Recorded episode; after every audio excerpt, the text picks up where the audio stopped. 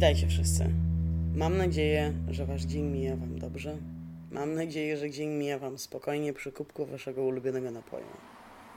Jakiś czas temu zadałam pytanie na moim profilu na Facebooku, czy bylibyście zainteresowani słuchaniem podcastu, który od dłuższego czasu chodzi mi po głowie, żeby tworzyć. I ku mojemu zdziwieniu, całkiem spore grono osób mm, jest ciekawe tego, co mam do powiedzenia, a przynajmniej jest ciekawe tego, jak wygląda życie w Nowym Jorku. Ale wiecie co? Zadając to pytanie na Facebooku, zapomniałam tak naprawdę, dlaczego w ogóle utworzyła się we mnie taka chęć, nie, taka potrzeba tworzenia podcastu. Co tak naprawdę z każdym dniem coraz bardziej popycha mnie w tym kierunku.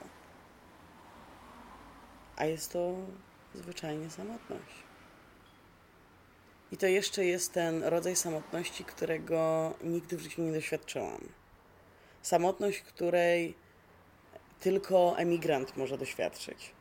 I nie zrozumcie mnie źle, na pewno wiele osób, które opuściło swoje rodzinne miasta, by wyprowadzić się na drugi koniec Polski, odczuwa równie silną tęsknotę za swoimi bliskimi, za swoimi przyjaciółmi, za swoim miastem, co i ja. Ale ten rodzaj samotności jest nieco inny. Nie jest to jedynie odczuwalny brak bliskich, rodziny i przyjaciół.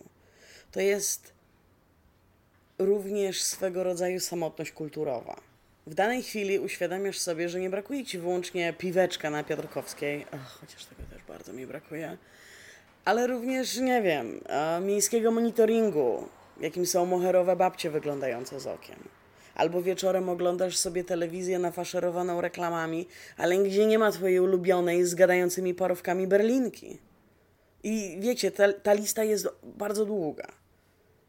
Ale chodzi mi o to, że różne rodzaje samotności towarzyszą imigrantowi na każdej płaszczyźnie jego codzienności. Miałam wczoraj sprzeczkę z moją żoną. Generalnie mało znacząca pierdoła. Niemniej jednak poszłyśmy spać, nie przegadawszy tematu. Ja rozumiem. Czasami człowiek nie ma ochoty z tobą gadać po kłótni i najlepsze, co możesz zrobić, to po prostu dać mu przestrzeń. Na tym polegają kompromisy w związkach, prawda? Poszłam spać i obudziłam się w naprawdę beznadziejnym nastroju. Natomiast to, co dalej przydarzyło się tego dnia, powaliło po prostu mnie na ziemię. Miałam dzisiaj naprawdę, naprawdę ciężki dzień. Co miało pójść nie tak, żeby już nie bluźnić, to po prostu poszło nie tak.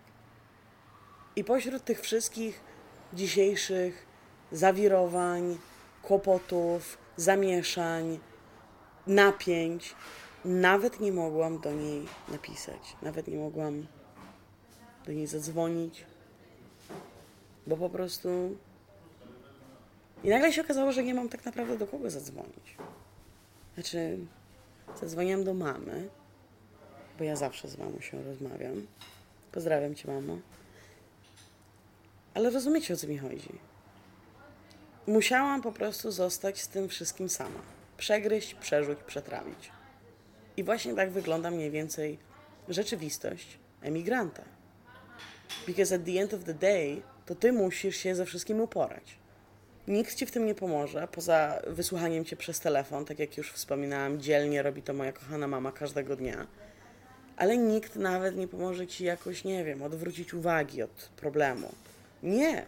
Stajesz twarzą twarz sam ze sobą. I wiecie, nie zrozumcie mnie źle. Ja suma summarum jestem tutaj naprawdę bardzo szczęśliwa. Jakkolwiek by nie wybrzmiała ta moja cała gadka o samotności. Mam naprawdę cudowną żonę. Mam w Nowym Jorku jedną z moich najbliższych przyjaciółek. E, codziennie rozmawiam z mamą. Ale to nadal nie zmienia faktu, że emigrant jako emigrant jest sam. I to chyba jest główny powód, dla którego chcę tworzyć ten podcast, żeby tworzyć pewną, jakby to powiedzieć, wirtualną więź z ludźmi. Z ludźmi, których znam, z ludźmi, których szanuję, a przede wszystkim z ludźmi, którzy nie są mi obcy. A poza tym jest to w ogóle dobra okazja do wyuczenia się pewnego rodzaju samodyscypliny i konsekwencji, której jeszcze do tej pory nie udało mi się nauczyć. Więc zobaczymy, jak to wyjdzie. Co do podcastu samego w sobie. Chciałabym stworzyć pewien schemat, według którego będę tworzyć każdy odcinek. I teraz rozważam dwie opcje. Pierwsza to taka, w której w każdym odcinku opowiadam o różnych rzeczach. Trochę o wszystkim, trochę o niczym. Plusy takiej formy są takie, że odcinki będą zróżnicowane, co, nie wiem, zwiększa szanse na to, że każdy znajdzie przynajmniej jedną rzecz, która go zainteresuje. Minusy są takie, że żeby znaleźć tę jedną perełkę, trzeba przebrnąć przez całe to moje biadolenie, które może się okazać, że w ogóle nikogo nie interesuje. Druga opcja jest taka, że odcinki będą bardziej tematyczne, bardziej będą się koncentrować na jakimś konkretnym temacie, na jakiejś konkretnej sferze. Ta forma już po tytule zaoszczędzi niektórym marnowania czasu, bo na przykład będzie to temat, który w ogóle Was nie interesuje, więc wiecie, że po prostu nie chcecie słuchać. Nie to, żebym zakładała, że w ogóle będziecie słuchać ten podcast, ale wiecie o co mi chodzi. I jest to pierwszy odcinek, więc trochę niezręcznie mi zacząć, bo od czego i jak. I nawet nie mogę zacząć od witam Was ponownie w dzisiejszym odcinku, bla bla bla bla bla. No więc ciężki orzech do zgryzienia. Natomiast sądzę, że najlepszym rozpoczęciem będzie takie moje ogólne, bardzo, bardzo powierzchowne wrażenie, jakie mam po prawie półtora roku. Boże, półtora roku. Półtora roku, ale czas leci. Po prawie półtora roku życia tutaj. Nowy Jork jest. A, jakby to opisać? Nowy Jork jest z jednej strony dokładnie taki, jakim go opisują, jakim go pokazują w filmach, w serialach, w social mediach, a z drugiej strony w ogóle taki nie jest. Na wakacje świetne, naprawdę świetne miejsce. Żeby zamieszkać, trudne.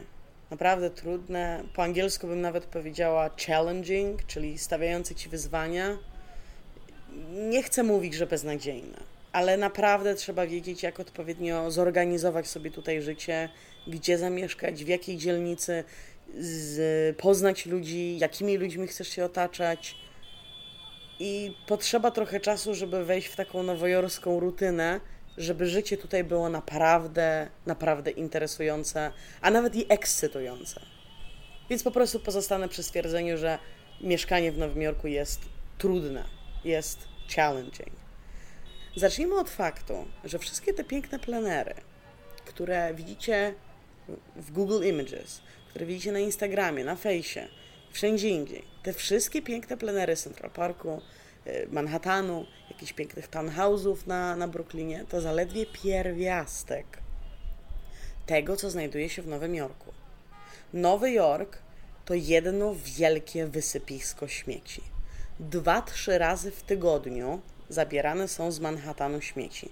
Poza Manhattanem chyba dwa razy w tygodniu. I dwa razy, trzy razy w tygodniu te wszystkie worki ze śmieciami lądują na ulicach.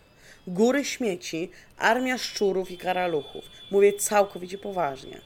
Co czwarta górka no dobrze, co dziesiąta górka jest okupywana przez jakiegoś zmagającego się z trudnościami życiowymi człowieka, który wybiera z tych worków na śmieci metalowe puszki i plastikowe butelki. Smród momentami jest niesamowity, taki, że nie da się wytrzymać.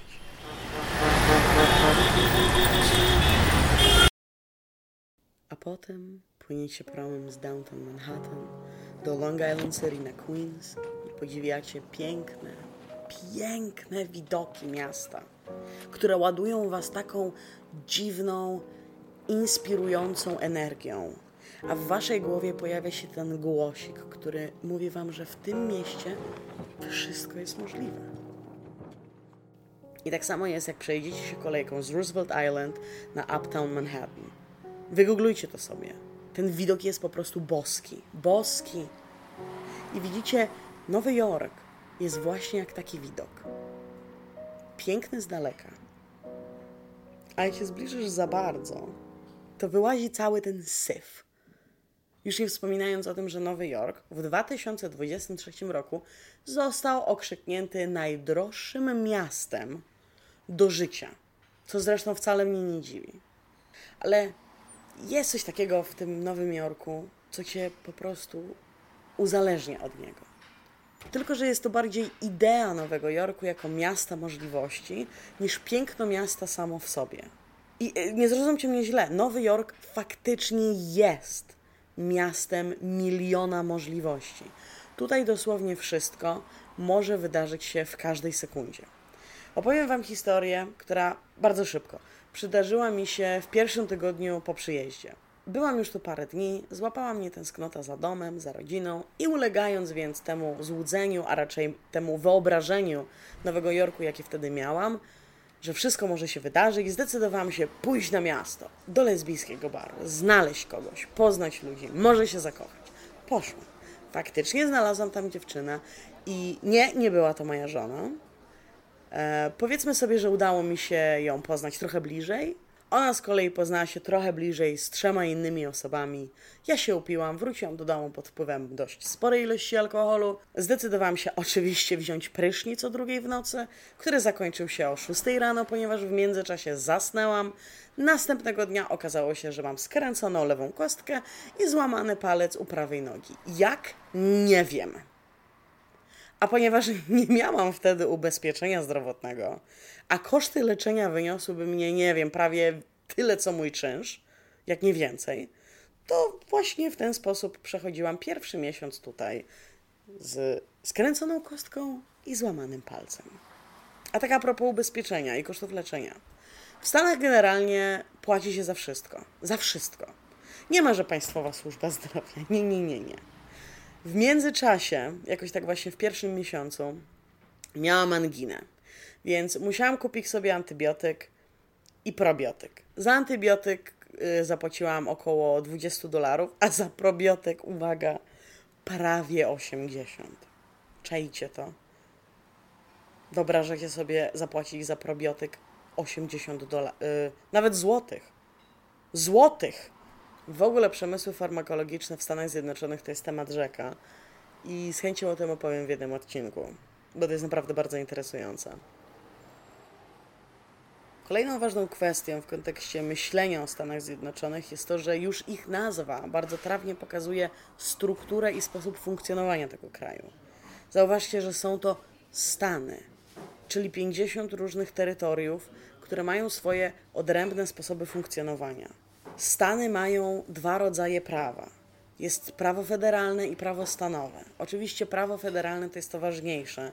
To jest to, które określa ogólnie przyjęte prawo, które funkcjonuje w całym kraju, ale jest też prawo stanowe.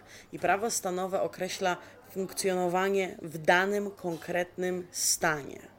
Można powiedzieć, że każdy stan ma taką swoją drobną, nazwijmy to, nie wiem, mikropraworządność.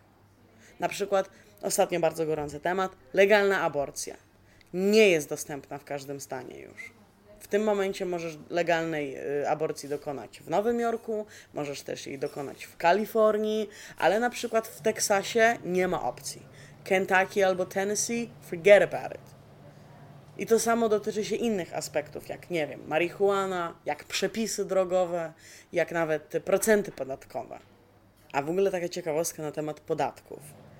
Jeżeli na przykład pracujesz w Nowym Jorku, czyli dostajesz wynagrodzenie o wysokości adekwatnej do pracy w Nowym Jorku, ale mieszkasz w New Jersey i koszty Twojego życia są adekwatne do New Jersey, to musisz wtedy zapłacić tak zwany double tax.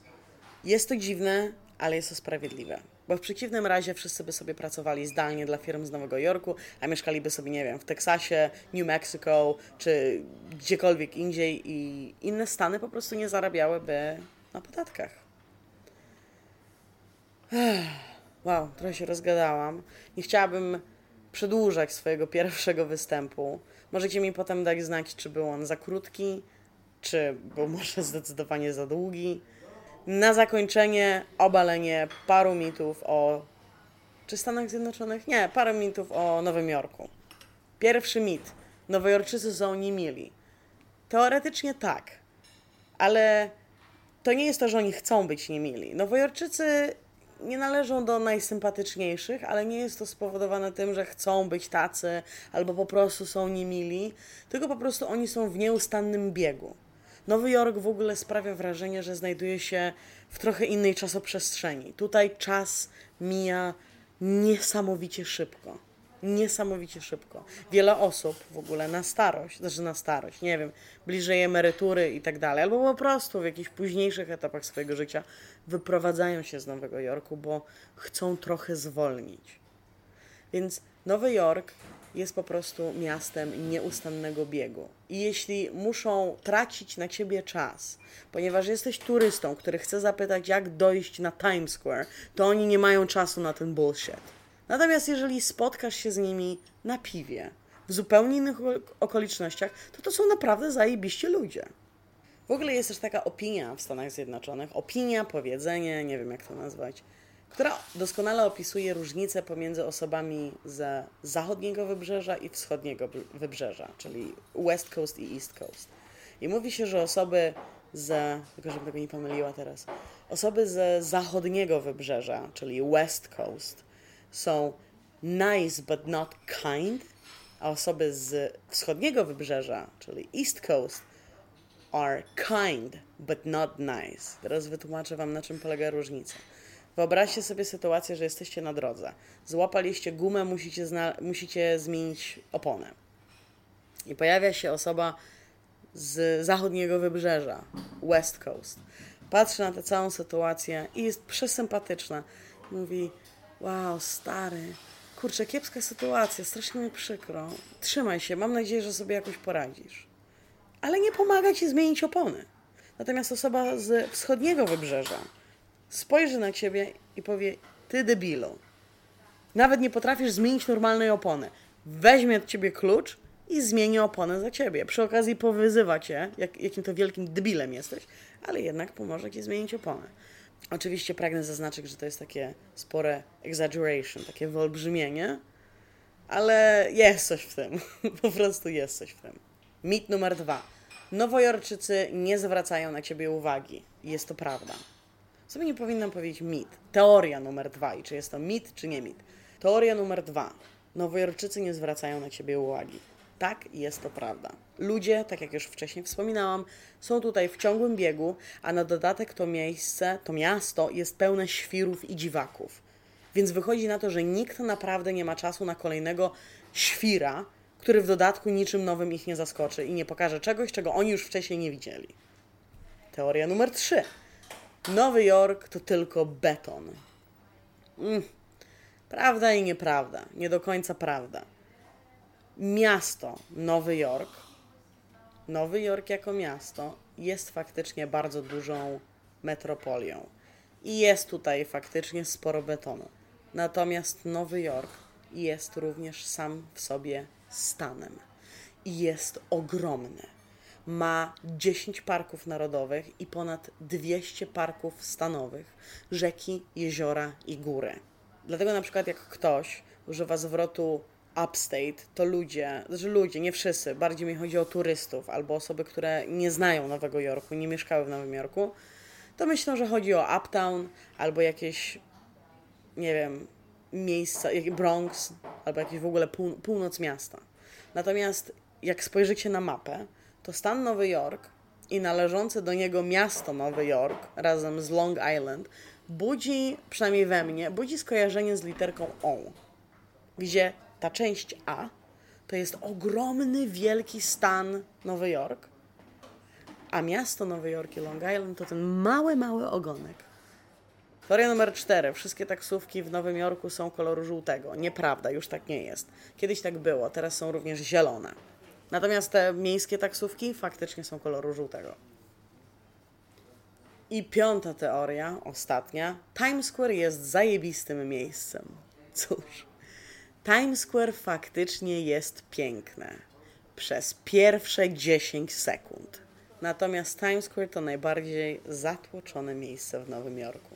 Dosłownie ledwo co można się poruszać. Ludzie się o ciebie ocierają, i ciągle musisz kogoś wymijać.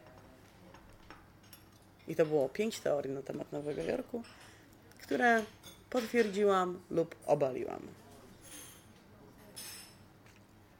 Wrócę jeszcze na chwilę do tej samotności, o której wspominałam na początku. Ci z Was, którzy mnie teraz słuchają, weźcie telefon do ręki, zadzwońcie do swoich rodziców, zadzwońcie do swoich dzieci, a jeżeli są w pokoju obok, to po prostu do nich pójdźcie. Powiedzcie ich, że ich bardzo kochacie. Napiszcie do swoich przyjaciół i umówcie się z nimi na kawę, umówcie się z nimi na drinka. Spotkajcie się, pogadajcie, cieszcie się. I tą wiadomością, tym moim zdaniem pięknym akcentem zbliża się koniec premiery tego oto podcastu. Dajcie znać, jak mi poszło. Mam nadzieję, że Was nie zanudziłam. Z chęcią wysłucham sugestii, z chęcią wysłucham rad, z chęcią wysłucham tego, o czym w ogóle chcielibyście się dowiedzieć, może w następnym odcinku albo w jakimś tam jeszcze następnym odcinku. Ja natomiast, cóż, czas wracać do rzeczywistości, do mojej rzeczywistości, a raczej do domowego mikroremontu, który sama sobie zgotowałam. Pamiętajcie, dzieci, jeszcze tylko rada taka na zakończenie. Nigdy nie używajcie silnej dwustronnej taśmy do przyklejenia metalowego znaku lub metalowej tablicy. Potem, jak będziecie chcieli ją zdjąć, to możecie zdjąć ją razem z kawałkiem ściany. Wiadomość do Julity, która zapewne też słucha. Tak, Julita, to ta z napisem wyrzutek zimnotrzęsły. Pozdrawiam Was wszystkich, kochani. Mam nadzieję, do zobaczenia za tydzień.